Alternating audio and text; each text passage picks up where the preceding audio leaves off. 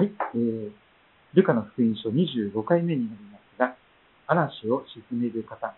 嵐を沈める方、そんな題で、今日のところを味わっていきたいと思っております。今日開きましたのは、ルカの福音書8章19節から26節ですが、先ほどのスクドラム聖書で聞きましたが、もう一度耳を傾けていきたいと思います。気象点結4つの部分でいつも分けておりますが、木の部分は19節から21節としました。さて、イエスのところに母と兄弟たちが来たが、大勢の人のためにそばに近寄れなかったと知りたい。イエス様のお母さん、もちろんマリアさんですね。クリスマスに、えー、イエス様を身ごもって、そして出産なさった、えー、乙女、処女で与えたお母さんを通して、精霊を通して身ごもって、イエス様がお生まれになられました。そのマリアお母さんと兄弟たちがイエス様にお会いしたいと外で待っていますという知らせが出てきます。大勢の人のために直接近寄ることができないほどの状態でありましたから、母親と兄弟たちが、兄弟方がお会いしたいと外に立っておられました。そういう知らせがイエス様のところに届きました。ところがイエス様は不思議なことをおっしゃるのです。22節。しかしイエスはその人たちにこう答えられた。私の母、私の兄弟たちとは、神の言葉を聞いて行う人たちのこと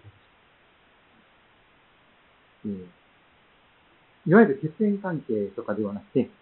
神様の言葉、すなわち聖書の言葉を聞いて行う人たちこそ兄弟姉妹、神の家族なのだと、イエス様はそのように、えおっしゃった。神の言葉を聞いて行う人たちこそ、私の母、私の兄弟姉妹だよと、そんな中で章の部分、22節が出てきます。ある日のことであった。えー、キクドラの聖書では、湖のあの、水の音がですね、波打ち側に寄ってくるような、えー、その音がありましたけども、えー、ちょうど、えー、そんなところですね、風光明媚なガリラヤ湖の湖畔にいた時のことです。イエス様はお弟子さんたちと一緒に船に乗って、そして湖の向こう岸に渡ろう、向こう岸へ渡ろうとおっしゃいました。それで弟子たちは船を出して漕ぎ出していったわけです。ガリラヤ湖のその風光明媚な出発するときには穏やかな天候であったと思われますが、しかし人生には時々突風が吹き荒れてまいります。剣の部分です。23節。船で渡っている間に、向こう岸に行く前に、その間にね、船の湖の上でイエス様は眠り始められます。肉体を持た持たれたイエス様は、当然私と同じように疲れを覚えたり、眠らなければ、え体力を回復できない、そのような、この有限な体をお持ちでした。ところがイエス様が寝ておられた時に、突風が吹き下ろしてきたんです。ガリライ湖の地形を立体的なあの地図で見ますとですね、かなりこう、すり鉢状になっております。ですから、よく突風が吹いてですね、えー、嵐が起こったようですけども、ところが突風が湖に吹き下ろしてきたので、えー、たちまち、高波が押し寄せることになりました。彼らは水をかぶって危険になったと思います。えー、そして、命の危険を感じるほどの、その大変な嵐であったということです。そこで弟子たちは近寄って寝ておられたイエス様を起こします。先生、起きて、起きてください。大変です。そして私たちは死んでしまいます。死んでしまいますという言葉を使っています。このままだと本当に死んでしまいますので、起きて何とかしてください、助けてくださいと、えー、本当にイエス様に、えー、真剣にお願いしております。そうしますとイエス様は起き上がって、そして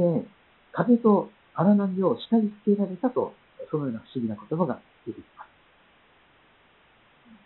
普通の人がやればですね、何も起こらなかったかと思いますが、風と荒波を叱りつけられると、イエス様のそのお言葉には力がありました。すると、静まり、投げになった。時間が止まったかのように、シーンと、そして水面がですね、水の表面が、太陽が出ていれば、太陽がま、まん丸に映るような、月が出ているならば月がその形に映るような、そんな全く風が一つない凪の状態になっていました。結論の部分25節。その時イエス様は彼らに一緒に船に乗っていた弟子たちに対してこうおっしゃいます。あなた方の信仰はどこにありますか？どこにありますか？あなた、あなた方の信仰は？と問われていくことになりました。弟子たちは驚きを恐れて互いにこう言っていきます。お命じになると。お命じになると、風や水までは従うとは、一体この方はどういう方なのだろうか。ただものではない。イエス様という方は、なぜイエス様という方はどういう方なんだろうか。普通の人間じゃないよ、この方は。すごい方だよ。私たちが弟子となって従っているこの親分は、とんでもないすごい方。聞いたかよ、見たかよ。イエス様がお召しになると、嵐が静まっちゃったよ。嘘のように嵐になったよ。イエス様って一体どういう方なんだろうか。そのように、互いに言い合っていますと、彼らは船で反対側の向こう岸に着くことになりました。でそのようにして無事に船旅が終わって向こう岸にたどり着くことができたという場面ですけども、その嵐を沈める方としてイエス様のことが出ております。先ほど、教会出賛美歌の中でも歌いましたが、この人生の海の嵐、その中で翻弄されるときに、私たちもイエス様に対する信仰を働かせて、イエス様こそキリストなんだ、ロシアなんだ。天地を含めた神ご自身が人となられたお方なんだ。三位体の神様の神の一人子、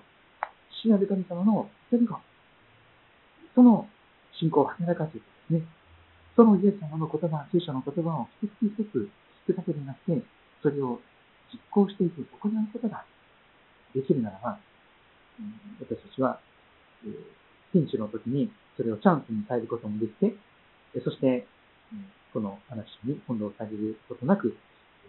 確実に目的、向こう岸にたどり着くことができるのではないかと言われています。え特に今世界中で新型コロナウイルス感染症が今なお猛威を振るっております。えウイルスがどんどん強力に変わってしまっているとかですね、やっとワクチンが届いたけども全然足りそうにないとかね、いろんなことがありますけれども、でも、そんな中で、イエス様は今も生きておられる方です。そして、私たちのために、私たちのすべての罪のために十字架にかかって死なれ、お墓に葬られましたけれども、三日目に蘇られて、今も生きておられるお方であります。私たちはその方を賛美し、その方に賛美し、その方に祈りを捧げ、そして、この聖書の言葉をよりにかなった形で耳を傾けていく中で、